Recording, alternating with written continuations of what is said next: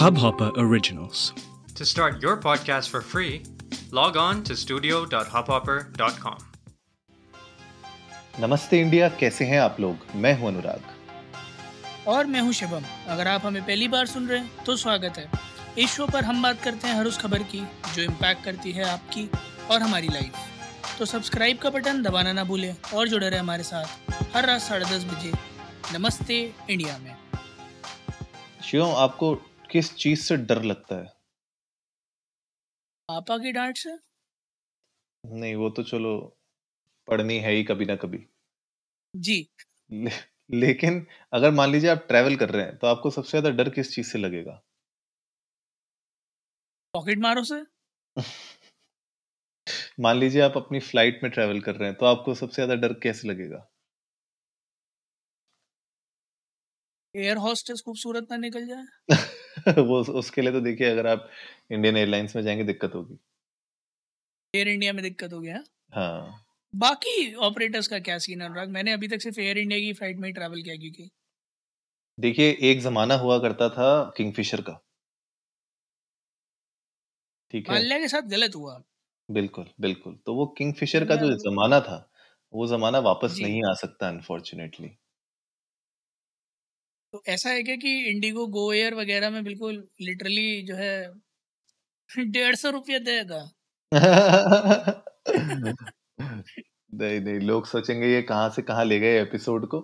लेकिन नहीं, बात नहीं। ये है कि हाँ एक किंगफिशर का जमाना था और जो लोग हमें सुन रहे हैं वो एग्री करेंगे। जिन लोगों ने किंगफिशर फ्लाई किया है।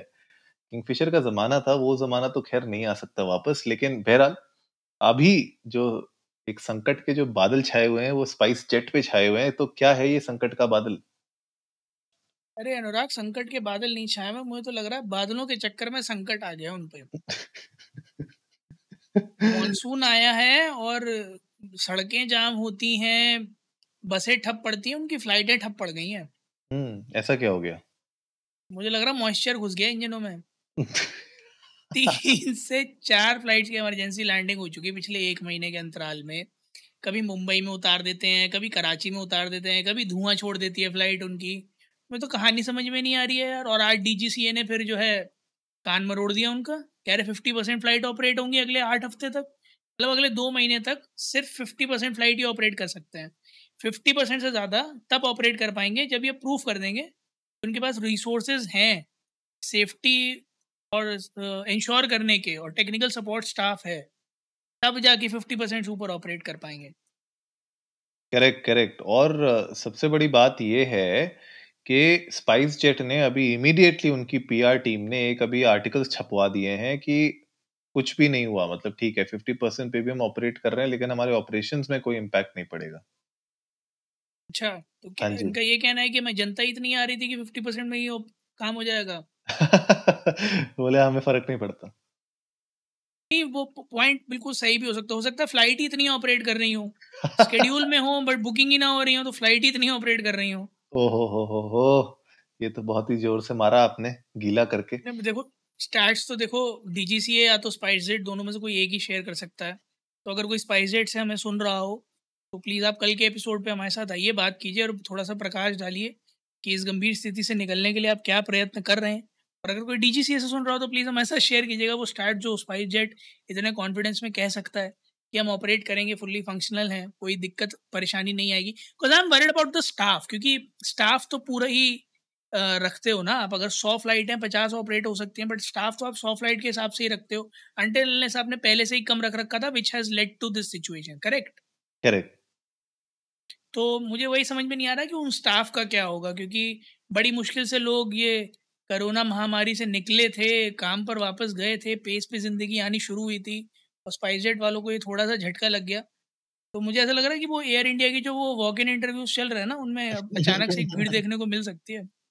बिल्कुल बिल्कुल भीड़ देखने को मिल सकती है लेकिन ये एक्चुअली में एक बहुत ही इंपॉर्टेंट स्टेप है जो डीजीसीए ने लिया है क्योंकि at the end of the day आप पैसेंजर्स की सेफ्टी के साथ आप बिल्कुल भी रिस्क नहीं ले सकते। ठीक है आप थर्टी थाउज़ेंड फीट पे आप एक प्लेन उड़ा रहे हैं और अगर उस प्लेन की सिक्योरिटी सेफ्टी अगर चेक नहीं है प्रॉपर तो आप मान लीजिए कोई भी दुर्घटना होती है तो उसमें बचने के चांसेस मिनिस्कुल हो जाते हैं बिल्कुल ही। जी। तो ऐसे सिचुएशन में तो रिस्क लेने वाली कोई बात ही नहीं होती, किसी एंगल से नहीं होती है और हमने देखा है डीजीसीए बहुत स्ट्रिक्ट है इन मामलों में और किसी भी तरीके की कोई भी लापरवाही बिल्कुल वो कहते हैं ना कि नहीं बिल्कुल बख्शी जाएगी। तो उस वाली सिचुएशन में रहती है हमेशा which is correct also because उस मतलब उस सिचुएशन में आप कुछ नहीं कर सकते। पैसेंजर्स कुछ नहीं कर सकते। जी। ठीक है। तो ये पूरा का पूरा सीन है, तो मुझे लगता है कि एक स्टेप ठीक है, लेकिन अब बात वही आती है कि this is not just SpiceJet now जो बाकी ऑपरेटर्स हैं, उनकी क्या सिचुएशन है, वो भी समझना बहुत ज़रूरी है। अनुराग मुझे तो ये लगता है वो जो पुरानी कहावत है ना, कि खेत पे कई सारे कौवे अगर मंडरा रहे हो, तो किसी एक को काट के टाँग दो, बाकी फड़फड़ाना छोड़ देते हैं। ओह! ये अच्छा। वैसा ही किया गया है कि जो है अब एक-एक को पकड़ के प्रोब अगर करते तो लगता है कि जी तानाशाही चल रही है, तो बोले जी हाल-फिलहाल में किसकी हालत ख़राब है, उसी को पकड़ के एक एग्ज़ाम्पल सेट कर देते हैं। बाकी सारे अपने आप ठीक हो जाएँगे एंड आई होप कि ये एक एग्ज़ाम्पल या स्लैश लेसन हो बाकी फ़्लाइट ऑपरेटर्स के लिए भी क्योंकि ज़मीन से तीस हज़ार पचास हज़ार फीट की ऊंचाई पर लोगों की जिंदगियाँ जब आपके हाथ में हैं, तो उनकी सेफ्टी इंश्योर करना भी आपका फ़र्ज़ बनता है, right from ground up to back to the ground. Absolutely, absolutely और बिकॉज़ पूरा सिचुएशन ऐसा था हमने देखा है कि बहुत सालों पहले जब रिसेशन आया था उस टाइम पे सबसे ज़्यादा तो इम्पैक्ट हुआ था वो हमारा एविएशन इंडस्ट्री में ही जो एयर होस्टेसेस होते हैं, जो बाकी पायलट्स होते हैं, उनकी सैलरीज़ बहुत इम्पैक्ट हुई थी। तो वैसे ही ये अभी सेक्टर ऐसा है जहाँ पे सैलरीज़ बहुत कम मिल रही हैं, बहुत कुछ लोग मतलब कंप्लेन करते रहते हैं कि भैया टाइम पे भी सैलरी नहीं मिल रही है। तो ऐसी सिचुएशन में अब अगर इस तरीके का और एक ऐसा कांड हो जाता है जहाँ पे सेफ्टी के बारे में बात उठती है, तो उसमें तो और सावधान रहने की बात है इन फ़्लाइट ऑपरेटर्स को।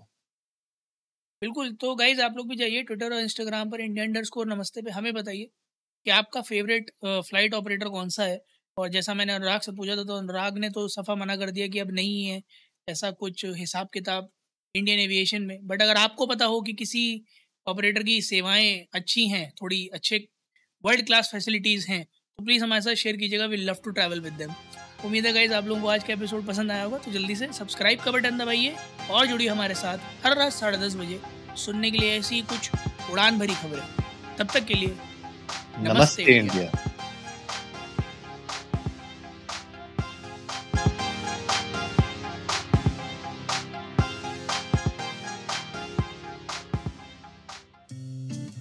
इस हब हॉपर ओरिजिनल को सुनने के लिए आपका शुक्रिया अगर आप भी अपना पॉडकास्ट लॉन्च करना चाहते हैं तो हब हॉपर स्टूडियो वेबसाइट पे रजिस्टर करें और एक मिनट के अंदर अंदर अपना खुद का पॉडकास्ट लॉन्च करें।